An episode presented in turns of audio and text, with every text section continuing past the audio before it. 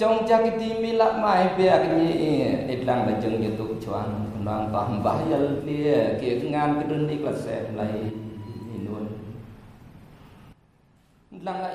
trong gian khách ngôi nhà dài, bên ánh lửa bập bùng giữa đêm, nghệ nhân trẻ Yvonne Canul ở Buôn A Thông, thành phố Buôn Ma Thuột, tỉnh Đắk Lắk, chậm rãi hát kể bài Trong Tam.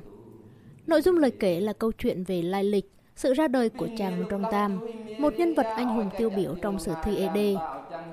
Rong Tam là con của nàng Hợp Nhĩ và chàng Tam Phu giàu có. Vợ một Rong Tam là nàng Hợp Sun xinh đẹp. Sắc đẹp của nàng Hợp Sun khiến các thủ trưởng quanh vùng ghen tị. Là người giỏi giang, tiếng tầm lừng lẫy, Rong Tam thường xuyên đi săn bắn, mở rộng buôn làng ra các hướng.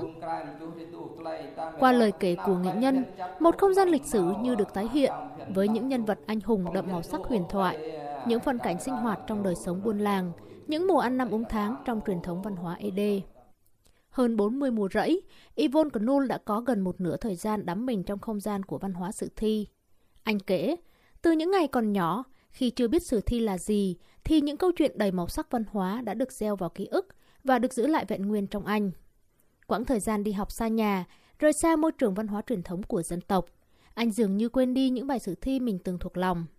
Mãi đến sau này, khi đã tuổi 30, anh trở về buôn làng và có cơ hội bật ra những câu hát kể từ trong tiềm thức, rồi dần dần nhớ lại thành một bài hoàn chỉnh. Cứ thế, anh có nhiều dịp được diễn sướng sử thim trong tam trước công chúng. Hồi còn nhỏ, hồi đó là sống trong một cái nhà sàn và đi đâu mình cũng nghe cổng chiêng đi đâu cũng nghe kể khan đến khi mình lớn bắt đầu mình hiểu được từng từ từng câu và những cái như kể khan là thật sự là mình suy nghĩ nó rất là sâu sắc. Mình không hiểu sao mà ông bà có thể chế tác ra một cái câu chuyện dài như vậy.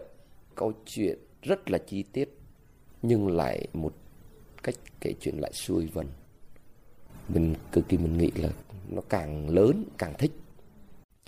Được sống trong không gian văn hóa của sử thi chính là cách giúp cho nghệ nhân Yvonne Knoll cũng như nhiều nghệ nhân khác ở các buôn làng Tây Nguyên được tiếp cận và kế thừa loại hình văn học dân gian này. Điều này tạo nên sự khác biệt giữa sử thi Tây Nguyên với nhiều sử thi khác trên thế giới. Bởi không chỉ tồn tại trên sách vở, sử thi Tây Nguyên được lưu truyền trong đời sống cộng đồng theo phương thức truyền miệng, lưu giữ trong trí nhớ của người dân và được trình diễn trong các buổi sinh hoạt của cộng đồng. Ở mỗi dân tộc, sử thi lại có cách gọi khác nhau. Người Ede gọi là Khan, người Trai gọi là Hari, người Mông gọi là Otnrong, hay người Bana gọi là Hamon. Tuy nhiên, đặc điểm chung là trong nội dung mỗi sử thi đều chứa đựng những biến cố của dân tộc, xoay quanh những chiến công của các anh hùng có công bảo vệ buôn làng, chống lại những thế lực đen tối, xấu xa. Những nhân vật trong sử thi không mang tính cá nhân, mà đại diện cho ước vọng của cả cộng đồng, cho những cuộc đấu tranh vì lý tưởng nhân văn cao cả. Phó giáo sư tiến sĩ Buôn Công Thị Tuyết Nhung, trường Đại học Tây Nguyên cho biết. Mỗi một tác phẩm sử thi như vậy chúng ta thấy kể một câu chuyện liên quan đến nhiều chủ đề. Có những tác phẩm kể về liên quan đến chủ đề về chiến tranh, hợp nhất bộ lạc, bộ tộc. Có những tác phẩm lại thể hiện đề tài hôn nhân gia đình. Có những tác phẩm thể hiện về lao động sản xuất.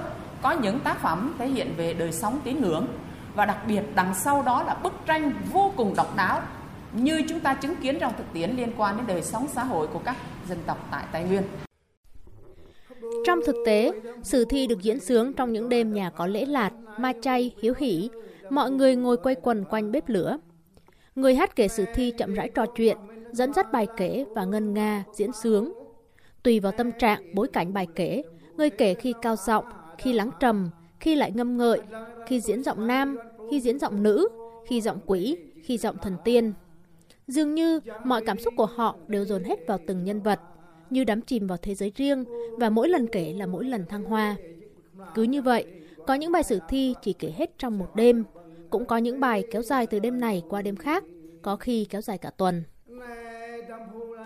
Tính chất của sử thi là những câu hát vần, đối đáp, ứng biến linh hoạt tùy theo không gian thể hiện hay bối cảnh và trí nhớ của người kể. Vì thế, sử thi khi diễn sướng thường lặp đi lặp lại nhiều trường đoạn, lặp lại để người nghe cảm thụ và ghi nhớ, dần dần cảm nhận được cái hay trong ngôn từ, dần dần hiểu được nội dung và dần dần có thể hát kể. Lặp lại cũng là cách để truyền dạy cho lớp trẻ. Nghệ nhân ưu tú Ivan Hờ Vinh ở Bon Tre, xã Etul, huyện Chư Mờ Ga, chia sẻ. Tôi rất phấn khởi khi có chủ trương của nhà nước về các hoạt động truyền dạy, mở nhiều lớp truyền dạy kể sử thi, đánh chiêng, lời nói vần. Cũng mong muốn rằng các thế hệ trẻ từ nay về sau sẽ tích cực gìn giữ các bài sử thi, lời nói vần một cách đầy đủ để cho thêm nhiều người biết đến loại hình sử thi độc đáo của dân tộc mình. Chứa đựng cả một kho tàng văn hóa nên sử thi Tây Nguyên có dung lượng và số lượng đồ sộ. Theo báo cáo của Viện Khoa học Xã hội Việt Nam, dự án điều tra, sưu tầm, bảo quản, biên dịch và xuất bản sử thi Tây Nguyên thực hiện trong giai đoạn từ 2001 đến 2008 đã sưu tầm được hơn 800 tác phẩm với gần 5.700 băng ghi âm, mỗi băng dài 90 phút. Cùng với đó, vẫn còn nhiều sử thi chưa được sưu tầm, ghi chép hết. Từ năm 2014, Sử thi Tây Nguyên đã được Bộ Văn hóa, Thể thao và Du lịch đưa vào danh mục di sản văn hóa phi vật thể cấp quốc gia. Hiện nay, nhiều địa phương ở Tây Nguyên đã có nhiều giải pháp nhằm bảo tồn, phát huy giá trị của di sản văn hóa này. Những nỗ lực ấy của các địa phương sẽ góp phần vào việc gìn giữ và lan tỏa loại hình văn học dân gian này trong đời sống đương đại.